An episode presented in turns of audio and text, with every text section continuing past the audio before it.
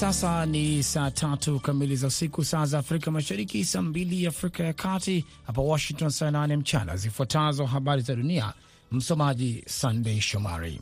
Katika ripoti mpya iliyotolewa hii leo, kundi kutetea haki za binadamu Amnesty International inadai kwamba wanyenyesaji walioenea dhidi ya raia katika jimbo la magharibi la Tigre nchini Ethiopia lililokumbwa na vita ni sawa na uhalifu wa kivita na uhalifu dhidi ya binadamu.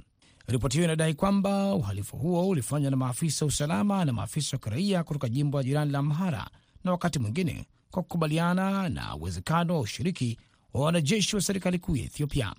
Unyanyasaji huo ni sehemu ya mashambulizi yaliyoenea na ya kimfumo dhidi ya raia wa Tigre ambao ni uhalifu dhidi ya binadamu pamoja na uhalifu wa kivita, ripoti hiyo inasema. Maafisa wa serikali kuu ya Ethiopia wamekanusha vikali madai kwamba wamewalenga kwa makusudi watu wa Tigre kwa kuwatendea ukatili. Wamesema wakati wa kuzuka kwa vita Novemba 2020 lengo lao lilikuwa ni kuwapokonya silaha viongozi waasi wa Tigrei. Maelfu ya Wasudan waliandamana hii leo kupinga utawala wa kijeshi katika kuadhimisha siku ya kuondolewa kwa kiongozi wa muda mrefu Omar al Bashir kufuatia maandamano makubwa miaka mitatu iliyopita, mashahidi wanasema, katika mji mkuu Khartum ambapo maelfu waliingia mitaani. Wanajeshi walirusha mabomu ya machozi kwa maelfu ya watu. Sudan inakumbwa sasa na mapinduzi ya Oktoba 25 yaliyoongozwa na mkuu wa jeshi Abdul Fatah al Burhan, mapinduzi ambayo yamevuruga kipindi cha mpito wa kisiasa na kuharibu uchumi wa moja ya nchi masikini sana duniani.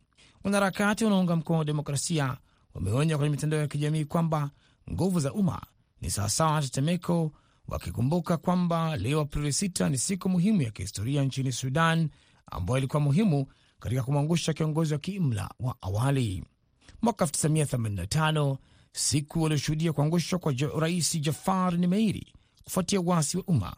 Mwaka 2019 kulianza vuguvugu la watu wengi kukaa chini kwenye eneo la makao makuu ya jeshi baada ya miezi kadhaa ya maandamano dhidi ya miongo mitatu ya Bashir madarakani. Ni siku muhimu sana, kwa hiyo tunatarajia wengi kuingia mitaani licha ya joto na Ramadhan, alisema mwandamanaji mmoja wa Khartum, Badwi Bashir. Mnaendelea kusikiliza habari za dunia kutoka idhaa ya Kiswahili ya Sauti Amerika, VOA, ikitangaza kutoka Washington DC. Wizara ya mambo ya nje ya Tunisia ilisema leo Jumanne kwamba maoni ya rais wa Uturuki Tayyip Erdogan kuhusu kiongozi wa Tunisia kulivunja bunge ni uingiliaji usiokubalika katika masuala ya ndani. Siku ya Jumatatu, Erdogan alikosoa amri ya rais Kais Said wa Tunisia ya kuvunja bunge wiki iliyopita kama kutia doa demokrasia na pigo kwa matakwa ya watu wa Tunisia. Tunisia inaeleza kuwasilishwa kwake na kauli ya rais wa Uturuki na maoni haya hayakubaliki, ilisema taarifa ya wizara ya mambo ya nje. Tunisia inathibitisha umakini wake kwa uhusiano wa karibu na nchi marafiki, lakini inazingatia uhuru wa uamuzi wake na inakataa kuingiliwa kwa uhuru wake, iliongeza. Kasri ya kifalme ya Moroko ilisema Jumanne kwamba mfalme Mohamed wa sita atakutana na waziri wa mkuu wa Uhispania Pedro Sanchez siku ya Alhamisi huko Rabat, wakati nchi hizo mbili zikijaribu kutatua mzozo wa kidiplomasia uliozuka mwaka jana. Uhispania ndiyo mshirika mkuu wa kibiashara wa Moroko. Nchi hizo mbili zinafanya kazi pamoja katika masuala ya uhamiaji, wanamgambo na nishati. Uhusiano umeimarika kati yao baada ya Uhispania kutangaza mwezi uliopita kuunga mkono mpango wa kujitawala wa Moroko kama wenye uzito zaidi wa kweli na wa kuaminika wa kusuluhisha mzozo kuhusu Sahara Magharibi. Mahakama ya juu ya Pakistan Jumatano iliahirisha bila kuamua ikiwa kuzuia kura ya kutokuwa na imani bungeni ya kumwondoa waziri mkuu aliye matatani Imran Khan ilikuwa inafuatana katiba ya nchi hiyo. Jopo la majaji watano mahakama ya juu wakiongozwa na jaji mkuu Umar Atta Bandal Bandial itakutana Alhamisi ambako wanatarajia kukamilisha kikao cha kutangaza maamuzi. Mkutano huo wa kisheria ulitokana na kikao maalum cha Jumapili cha wabunge 342 ambapo wabunge hao walikuwa wakitarajiwa kupiga kura ya hoja ya maamuzi ya kutokuwa na imani ambayo Khan alitarajiwa kushindwa. Hizo zilikuwa habari za dunia kutoka Washington DC. Muda mfupi ujao utaungana naye BMJ Muridhi katika kipindi cha Kwa Undani. Jina langu ni Sandey Shomari. Kwa heri kwa sasa.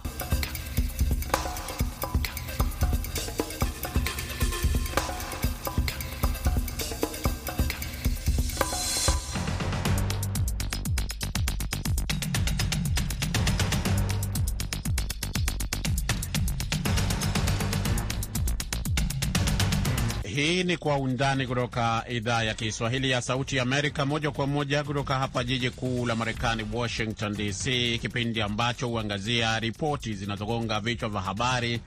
Tunapekuapekua, tunachimbua na kukupa maelezo ya kina zaidi kuliko ilivyo kawaida. Msikilizaji, kwenye sehemu ya kwanza ya kipindi hiki tutaangazia kupanda kwa bei ya mafuta nchini Tanzania huku waziri mkuu akiomba bunge kuidhinisha takriban shilingi bilioni 149 kwa matumizi ya afisi yake. Tumekuwa na miradi ambayo ni mingi mikubwa, ambayo kiwango chake cha fedha ni kikubwa sana kulinganisha na pato letu. Sasa tutategemea wafadhili ndo tupe hela. Katika sehemu ya pili tutakwenda mpaka nchini Kenya ambako magavana wanaitaka serikali kuu kutoa mabilioni ya shilingi kwa miradi mbalimbali mbali kwa kaunti ili kuzuia kusambaratika kwa shughuli za serikali za majimbo hayo. Ni kwa undani. Mimi ni BMJ Muridhi.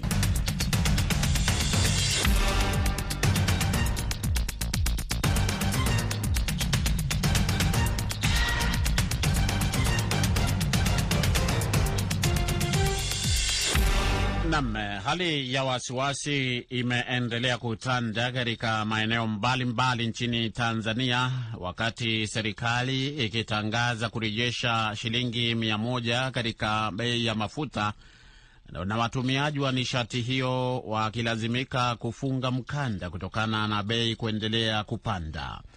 Bei ya nishati hiyo inapanda wakati wananchi wanalalamika kwamba bei ya vyakula na bidhaa zingine pia imeendelea kupanda kwa kasi. Akizungumza na waandishi wa habari jana Jumanne, mkurugenzi wa petroli na mamlaka ya udhibiti wa huduma za nishati na maji EWURA, uh, Gerard Maganga alisema kwamba kuanzia leo Jumatano, bei mpya ya petroli kwa mafuta yanayopelekwa kupitia bandari ya Dar es Salaam itakuwa ni shilingi 2861 kutoka shilingi 2540 ikiwa ni ongezeko la shilingi 321 pesa za Tanzania. Kabla hatujaangalia kwa kina zaidi suala hili, tusikilize ripoti hii ambayo imetayarishwa na mwenzangu George Jogopa akiwa Dar es Salaam. Mamlaka ya udhibiti wa huduma za nishati na maji EWURA imeonya juu ya baadhi ya wauzaji na wasambazaji wa nishati hiyo kujaribu kuhodhi bidhaa hiyo, ikisema tayari imeanzisha msako, hasa baada ya kuwepo uvumi wa kuadimika kwake. EWURA iliyotangaza ongezeko hilo la bei lililoanza leo inasema wale watakaobainika kuficha bidhaa hiyo ili kuleta hofu kwa wananchi itawashughulikia kwa mujibu wa sheria, ikiwemo kuwafungia leseni zao. Bei ya mafuta imetangazwa kupanda kutokana na kasi ndogo ya usambazaji wake katika soko la dunia kulikosababishwa na vita kati ya Ukraine na Urusi, vita ambayo pia imevuruga ustawi wa mataifa mengine jirani ikiwemo nchi za Ulaya zinazotegemea kiwango kikubwa cha gesi na mafuta kutoka Urusi. Kwa Tanzania, bei hiyo mpya ambayo imepanda kwa kiwango kikubwa kwayo kushuhudiwa katika miaka hivi karibuni imepanda kutoka shilingi elfu mbili mia tano kwa lita moja hadi kufikia kati ya shilingi elfu mbili mia nane hadi elfu tatu kwa lita hiyo hiyo moja. Mkurugenzi wa petroli wa EWURA Gerard Maganga anasema ingawa Tanzania imeendelea kuwa na hifadhi ya kutosha ya mafuta, lakini imelazimika kuchukua hatua kupandisha bei yake kutokana na kuyumbayumba kwa bidhaa hiyo katika soko la dunia kulikosababishwa na vita inayoendelea. Tuwatoe wasiwasi wananchi kwamba kwetu sisi hapa sio kama kwa wenzetu hapo jirani. Kwetu sisi hapa kwa sasa mafuta upatikanaji hauna tatizo, yapo. Kwa kuzingatia mahesabu ya kiuchumi, wengi wanahisi kwamba kutokana na hatua ya kupanda kwa nishati hiyo ya mafuta kuanzia yale ya diesel, petroli mpaka mafuta ya taa, sasa hatua ya pili inayofuata ni kushuhudia mfumuko wa bei katika bidhaa nyingine, ikiwemo zile zinazohusiana na chakula pamoja na usafiri. Tayari mamlaka inayohusika na usafiri wa ardhini LATRA imepanga kukutana na wadau wote wa sekta hiyo kwa ajili ya kutathmini namna ya kupandisha bei ya nauli kwa usafiri hasa wa ndani ya miji na ule wa kutoka mkoa mmoja kwenda mwingine. Wananchi wakati wako katika wasiwasi mkubwa, wakihofia kupanda kwa gharama za maisha, hasa katika msimu huu wa kuelekea sikukuu ya Pasaka na kipindi hiki cha mwezi mtukufu wa Ramadhani, ambako mara nyingi bei ya bidhaa nyingi zimekuwa juu. Uh, bidhaa nyingi zilishaanza kupanda hata kabla ya mafuta. Hivyo tahadhari ni kwamba kuna uwezekano wafanyabiashara wakazidi kuongeza bei wakisingizia mafuta, lakini nitoe tu wito kwa serikali ijaribu kuweka hata ruzuku ama kuliongelea hili jambo, kusiwe na upandaji wa holela kiolela wa bidhaa. Wale wafanyabiashara wa mafuta na makampuni ya mafuta na vituo vya kuuzia mafuta, ningewaomba kuwe na na kuwe na bei ambayo serikali ikontrol, ili sisi sasa watu wa kawaida tupate uahueni, maana tutegemee chakula kitapanda, lakini kikubwa zaidi ni nauli, na nauli ndio kelo na kilio cha watu wengi. Ingawa Tanzania imejaliwa kuwa na gesi asili ya kutosha, lakini matumizi yake bado iko chini, na sasa mjadala mkubwa unaoendelea ni iwapo watu waanze kufikiria kubadili mifumo ya magari yao ili kuruhusu matumizi ya gesi. Ninayearifu kutoka Dar es Salaam ni George Njogopa.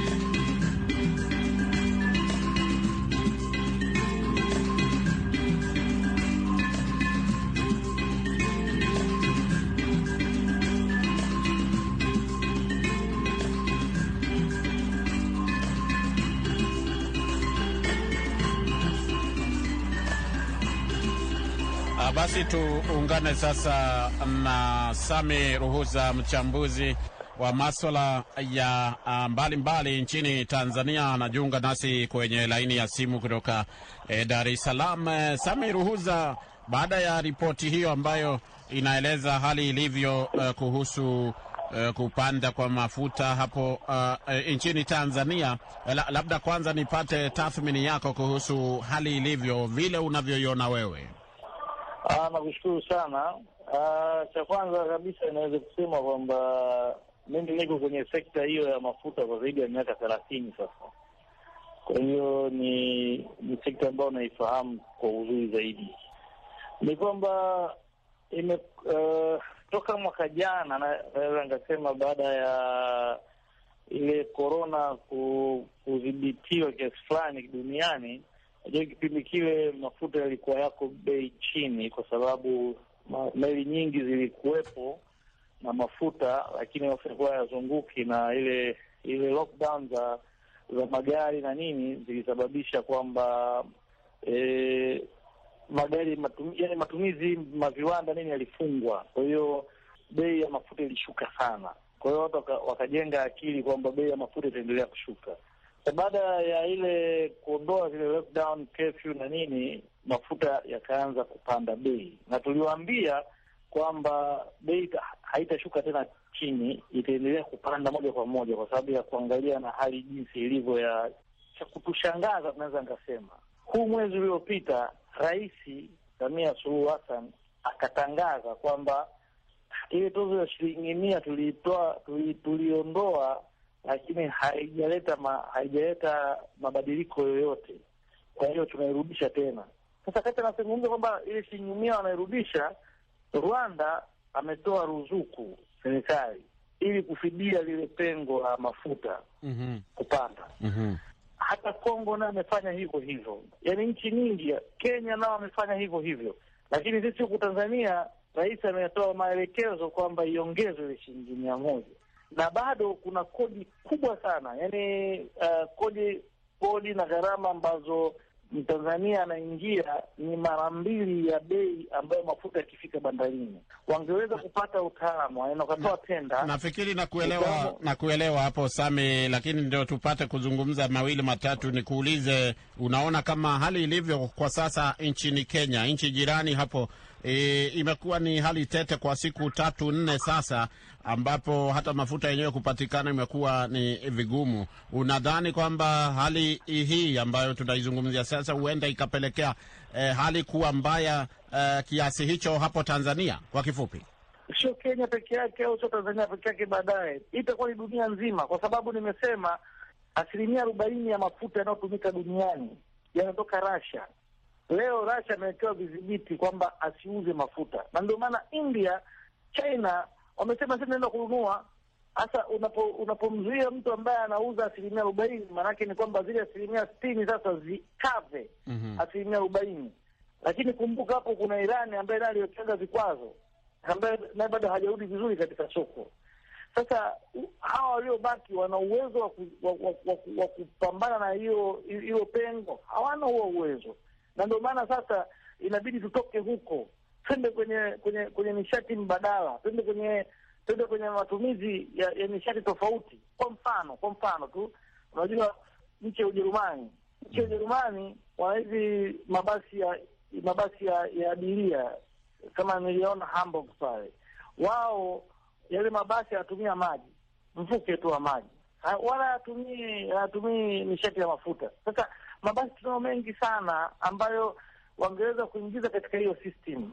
Same, nitakuuliza swali la mwisho, muda hapa naona nao unatukimbiza kweli kweli. Waziri Mkuu Kasimu Majaliwa ameomba bunge iidhinishe takriban bilioni shilingi za Tanzania bilioni mia moja arobaini na nane nukta tisa karibu eh, mia moja arobaini na tisa kwa ajili ya matumizi ya ofisi yake na taasisi zake eh, katika mwaka huu e, wa bajeti elfu mbili ishirini na mbili ishirini na tatu ambapo inaelezwa kwamba zaidi ya ah, bilioni eh, mia moja na moja zinakwenda kwa matumizi ya kawaida na zaidi ya bilioni arobaini na saba na nusu zinakwenda kwa miradi ya maendeleo. Je, unadhani e, e, e, hayo a, hizo hela ambazo ameitisha zinafaa kuenda katika uh, maswala uh, katika kuangazia kuangaziwa katika mambo ambayo ameyasema hapo au zinafaa kusaidia eh, hasa kwa upande huu ambapo kunaonekana kuna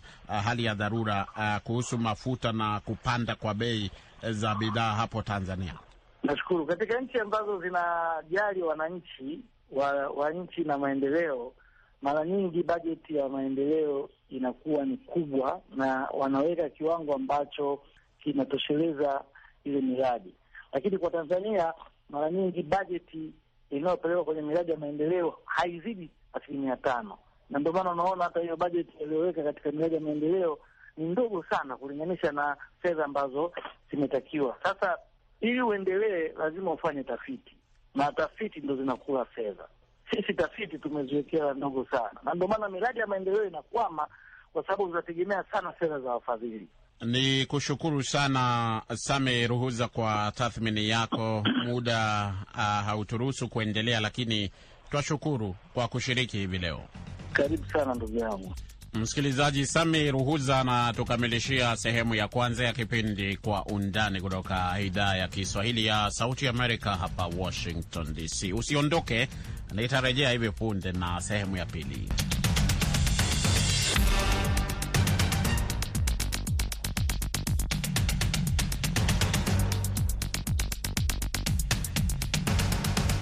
Karibu kwa sehemu ya pili ya kipindi Kwa Undani kutoka idhaa ya Kiswahili ya Sauti Amerika hapa Washington DC.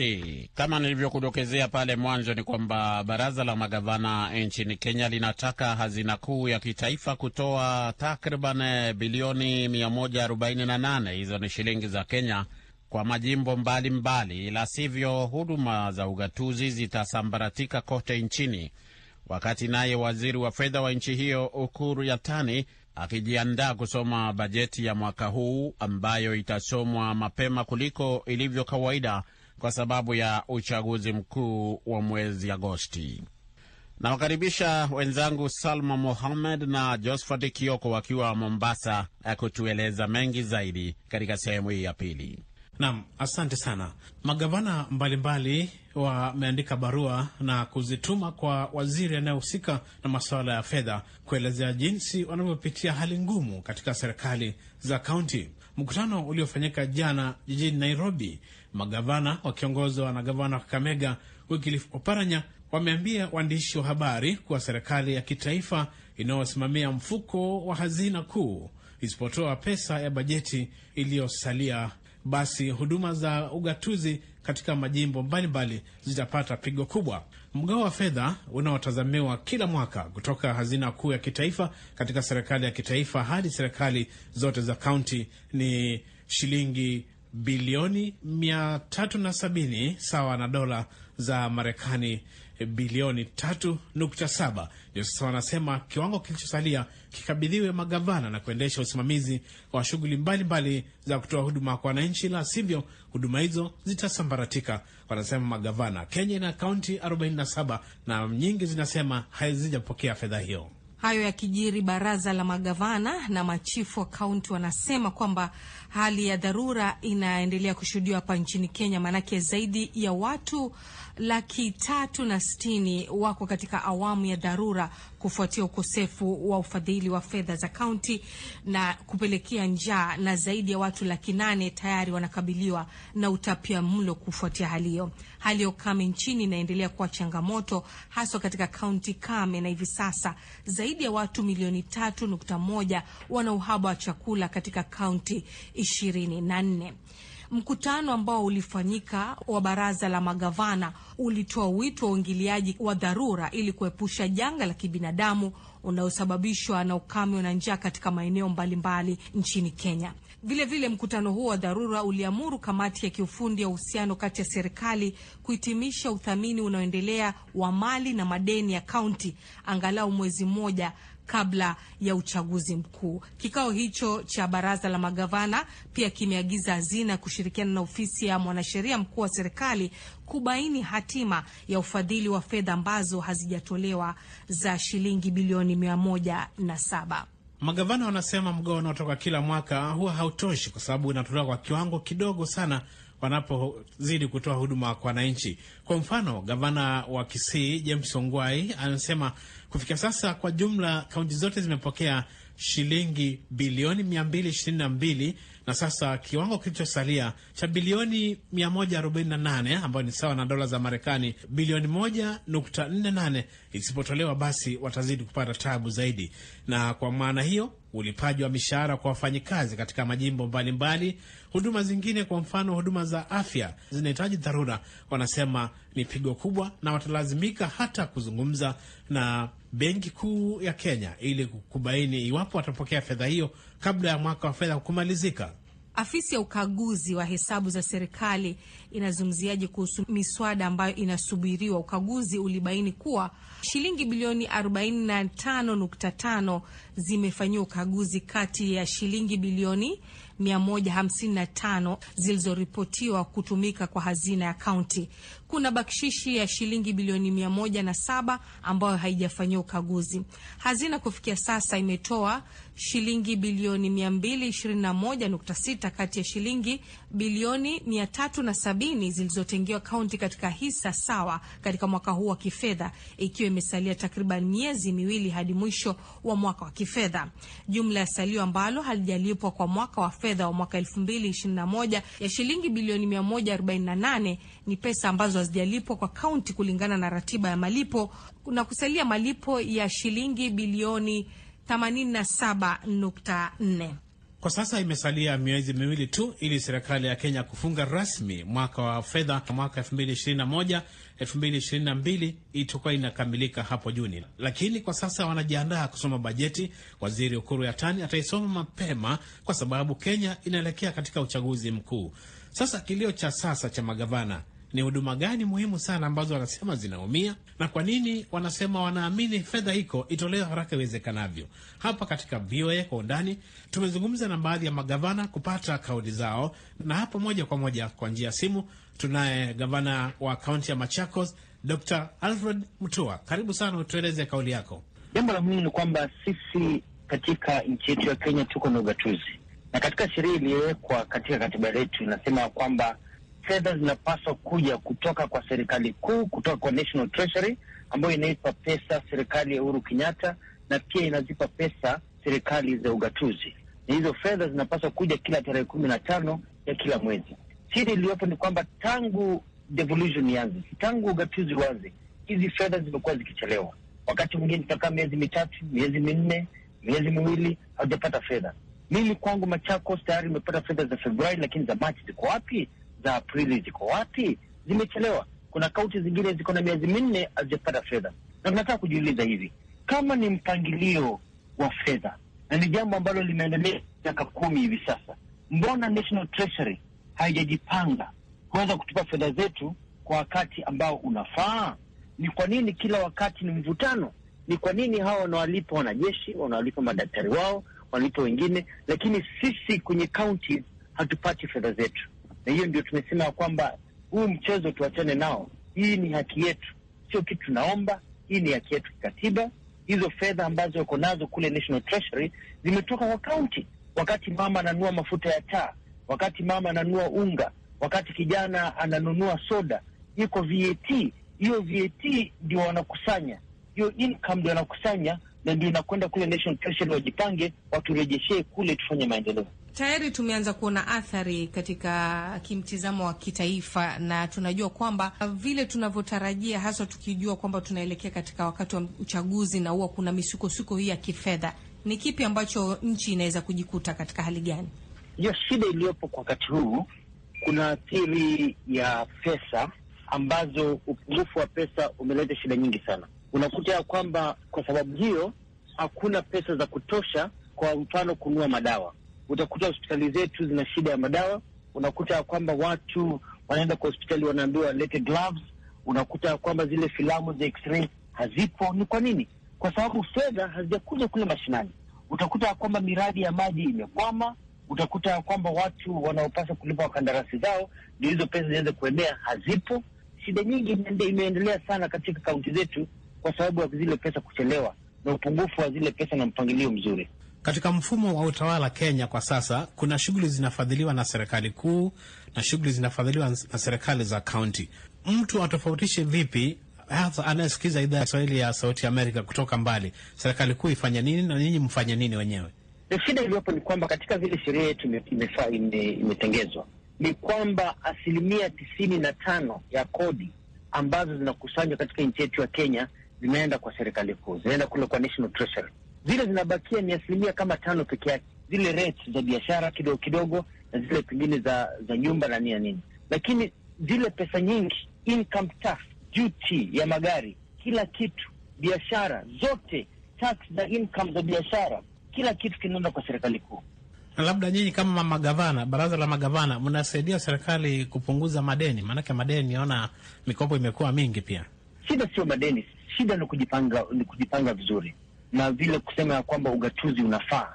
Tunaona kuna kuna tabia ya kuwa na madharau, niite madharau, ikija kwa ugatuzi. Inakuta ya kwamba national government wamepewa hela zao, zetu hazipo. Unakuta kuna hiyo madharau, watu bado wanataka ya kwamba nguvu zote zibakie kule Nairobi, na sisi tunasema ya kwamba Kenya sio Nairobi. Tunataka fedha zitirike mpaka hapa chini. Yule mama mkongwe aliye pale chini asikufe na njaa, apate haki yake ya maji. Yule kijana asiyepata kazi apate haki yake. Gavana huyo Daktari Alfred Mutua na muktadha huo kuhusiana na utumizi wa fedha na ugavi wa fedha katika serikali za majimbo. Hali hiyo yote ambayo inaendelea kushuhudiwa katika nchi ya Kenya, hata hivyo, imepelekea kupotea kwa bidhaa muhimu ambazo zinatumiwa na wananchi moja kwa moja, ikiwemo katika sekta ya mafuta, vyakula na hata vilevile vile pigo katika sekta ya afya, ambapo shirika hili la Global Fund liloundwa na kuharakisha mwisho wa ugonjwa ukimwi, kifua kikuu na malaria kuwa mlipuko katika nchi zinazoendelea kama Kenya. Global Fund huchangisha na kuwekeza karibu dola za Marekani bilioni nne kwa mwaka ili kusaidia programu zinazoendeshwa na wataalamu wa ndani katika nchi za jumuiya zinazohitaji zaidi. Kwa jumla, Global Fund imefichua ununuzi na ugavi usiofaa katika utoaji na uhasibu wa madawa na bidhaa nyingine za afya. Ni baadhi tu ya huduma ambazo wanazungumzia katika kaunti mbalimbali kutokana na ufadhili kukosekana. Na pale katika mahojiano pia tumemsikia gavana Mutua akisema kaunti zingine zina miezi tatu hadi nne hazijapokea fedha inayotoka hazina kuu. Nasi hapa tumekagua katika gazeti la Daily Nation, limesema kwamba kuna kaunti 34 ambazo zinadai shilingi bilioni 24 na kaunti ambazo zimesalia nazo zinadai pesa ya mwezi wa tatu na huu wanne ambao sasa tumeuanza rasmi. Asante sana kwa hayo mengi, tukurejeshe Washington. Asanteni sana Salma Mohamed na Josphat Kioko wenzangu, ninyi mkiwa hapo Mombasa kwa ripoti hiyo. Msikilizaji, muda hapa studio nao unanipa kisogo, unasema niondoke. Kwa niaba ya wote waliofanikisha matangazo haya, msimamizi Meri Mgawe, mwelekezi Saida Hamdun, mimi naitwa BMJ Mridhi. Naomba tukutane papa hapa hiyo kesho kwa mengine mengi kutoka dawati la Kwa Undani, inshallah.